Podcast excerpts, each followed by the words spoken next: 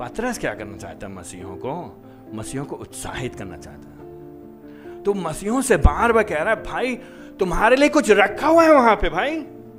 और जो रखा हुआ है बहुत उत्तम चीज़ है। जो रखा हुआ है वो बर्बाद नहीं होगा, खराब नहीं होगा, लुटेगा नहीं, चोरी नहीं होगा। वो वो बढ़िया है, महँगा है, बहुमूल है अच्छा ही रहेगा। समय के साथ साथ खराब नहीं होगा।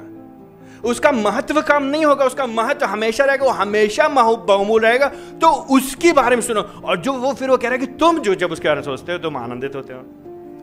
फिर उसके बाद छठे पद से आकर के, छठे पद से आकर फिर वो कहता है, क्योंकि तुम भविष्य के बारे में सोच रहे हो। बहुत ध्यान से सुनिएगा इस बात का। छठा पद एब्सोल्युटली ब्यूटीफुल अति सुंदर, छठा पद। क्योंकि तुम भविष्य के बारे में सोचो, क्योंकि तुम्हारी आँखें लगी हुई, कहा स्वर्ग की ओर?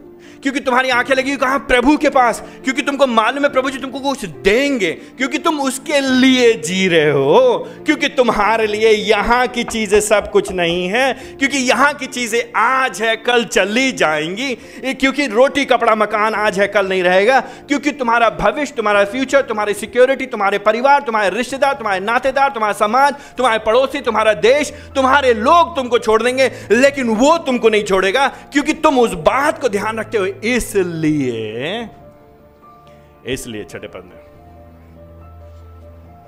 मसीह लोग क्लेश में भी आनंदित होते हैं। इसलिए मसीह लोग दुख में भी अपने हृदय में आशा नहीं छोड़ते।